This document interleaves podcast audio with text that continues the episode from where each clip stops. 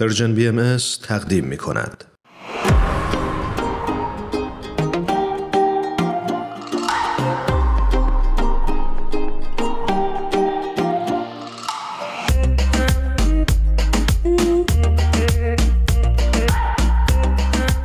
سهند جاوید عزیز رو روی خط داریم خیلی خوشحالیم از اینکه دوباره در خدمتش هستیم سهن جان به درود میگم. خیلی ممنون از اینکه دعوت ما رو دوباره پذیرفتی.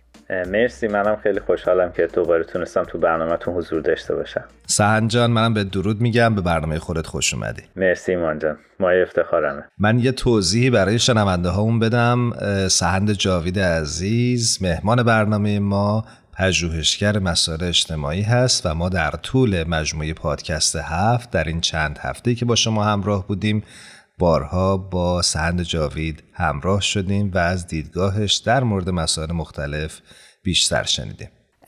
خب سهند جان امروز موضوع برنامه ما در مورد برابری جنسیتی هست.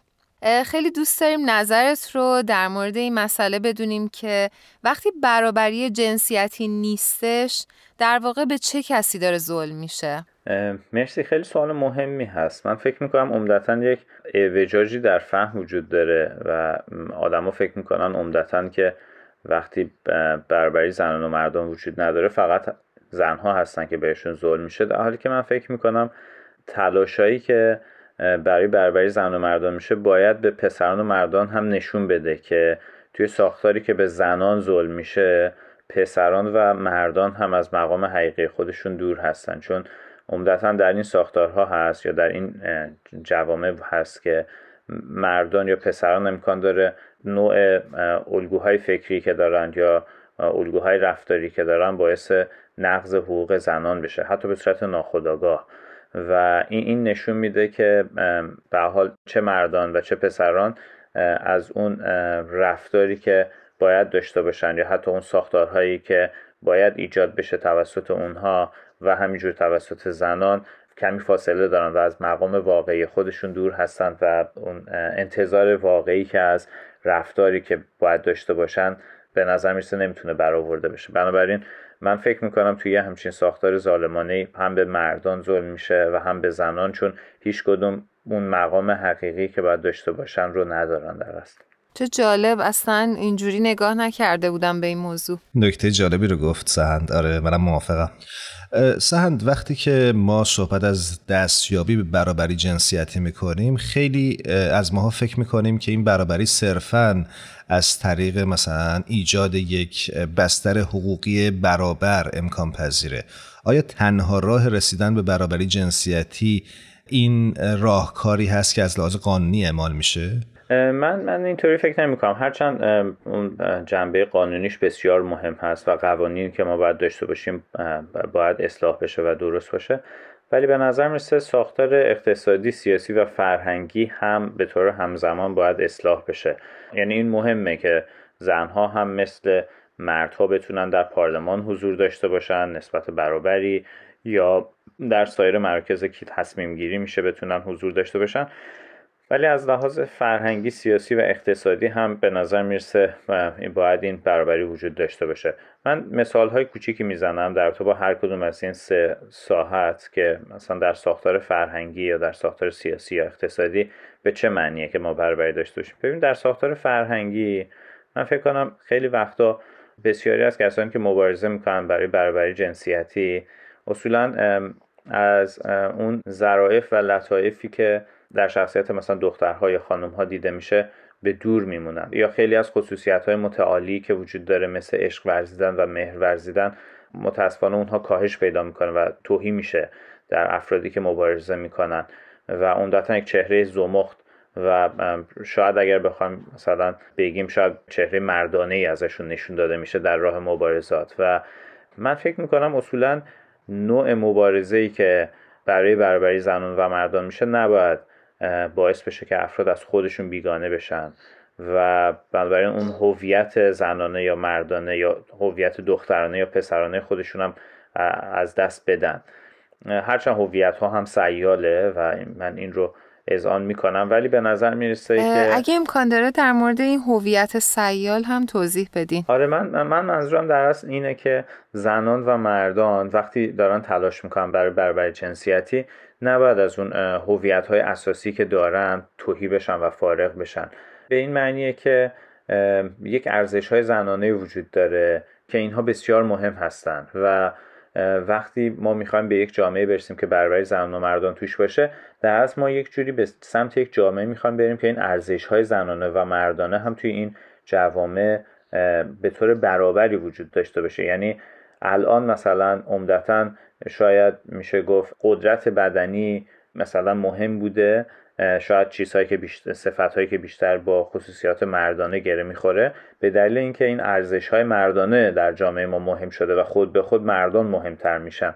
ولی ما اگر به سمتی بریم که حضور زنان هم به طور برابری توی جامعه بخوایم بیشتر باشه ولی باید شاهد حضور خود زنان و دختران هم باشیم. یعنی با ارزش های زنانه و دخترانه. بنابراین به سمت جامعه باید بریم که ارزش های زنانه و دخترانه ارزش هایی که وجود داره هم به همون میزان مهم باشه. مثلا مثل جان بخشیدن مثل مهر ورزیدن اینها باید به همون میزان این ارزش ها بالا بیاد و مهم بشه که در کل ساختار اجتماع وقتی ما نگاه می‌کنیم این ارزش ها رو هم مهم ببینیم. نه فقط حضور زن هایی که مثل مردها دارن ولی مبارزه می‌کنن. آفرین خیلی جالبه. خیلی نکته ای که گفتین خیلی جالب توجهه.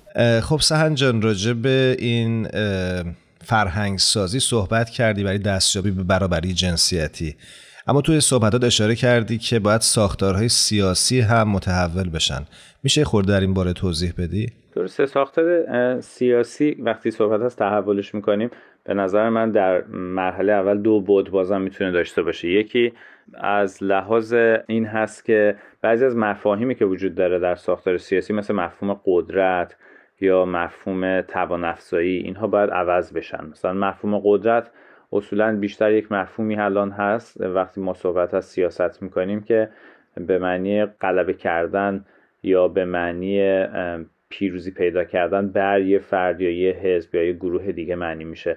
در حالی که مثلا ما توی روابطی که بین مثلا والدین و فرزند وجود داره می‌بینیم که مفهوم قدرت خب یکم مفهوم متفاوت تری هست. به این معنی که پدر مادر با اینکه قدرت بیشتری دارن ولی کمک می‌کنن به فرزندانشون برای اینکه بتونن رشد بکنن. یعنی مفهوم غلبه بر یه فرد دیگه ای می‌تونه تبدیل بشه به قدرت داشتن برای کمک کردن به دیگران یا قدرت. یعنی یعنی ساختار سیاسیمون یه بخشیش مربوط به مفهوم قدرت میشه که چه جوری باید باز تعریف بشه در ساختار سیاسی جدید. مفهوم جدیدی از قدرت لازم داریم.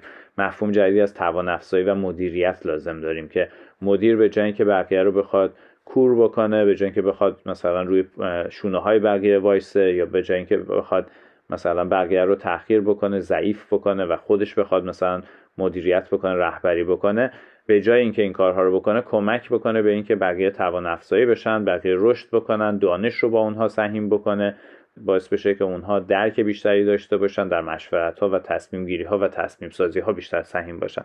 بنابراین یک بخشی از ساختار سیاسی مربوط به بازتعریف مفهوم قدرت میشه. ولی یه بخش دیگهش که بازم خودتون اشاره کردین اون بخش ظاهریشه که یعنی زنان هم مثل مردان بتونن وارد پارلمان بشن زنان هم و بتونن به میزان متناسبی یعنی برابری وارد مثلا مجلس بشن یا وارد بقیه بخش های سیاسی بشن که بتونن با فکر متفاوتی که دارن با احساسات متفاوتی که دارن تصمیم گیری هایی بکنن که سیاست گذاری های سیاسی و اجتماعی رو متاثر بکنن. بنابراین این بخشی که فکر کنم مربوط به ساختار سیاسی میشه. یک بخشیش بنابراین مربوط به مفاهیم میشه که باید تغییر بکنه و یک بخشیش مربوط به افرادی که تو این ساختار سیاسی حضور دارن.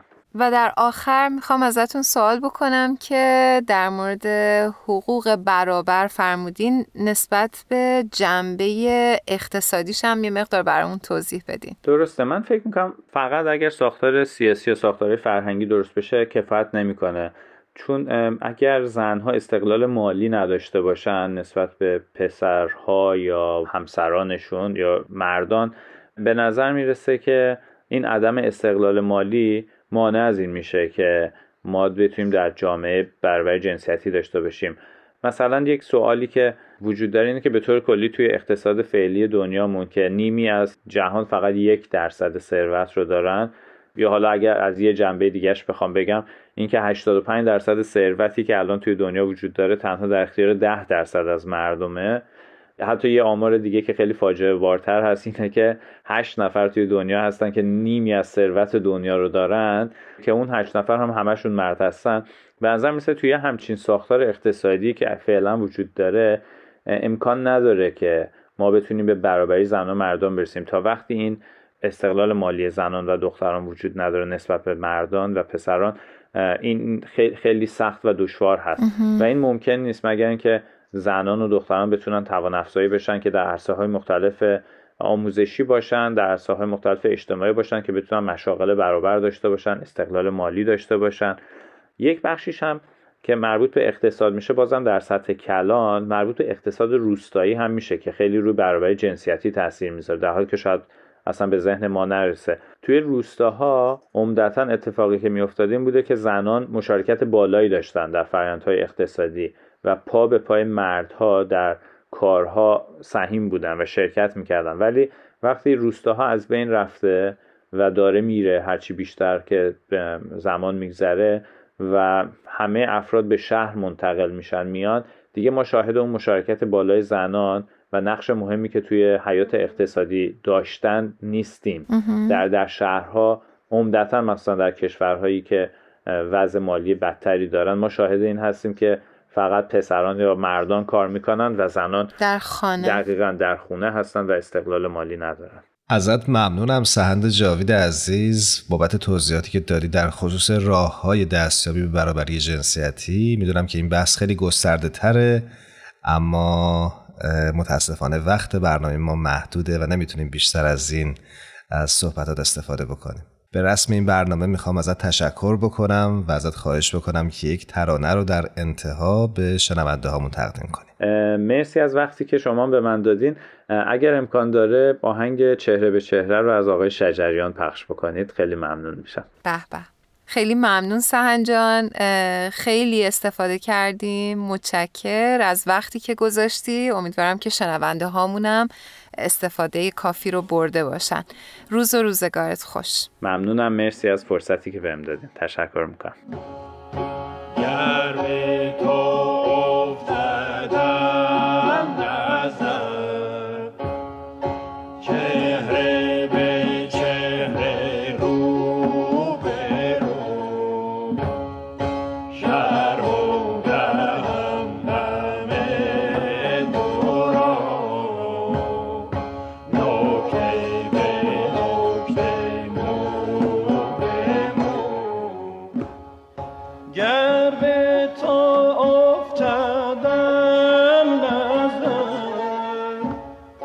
مطرب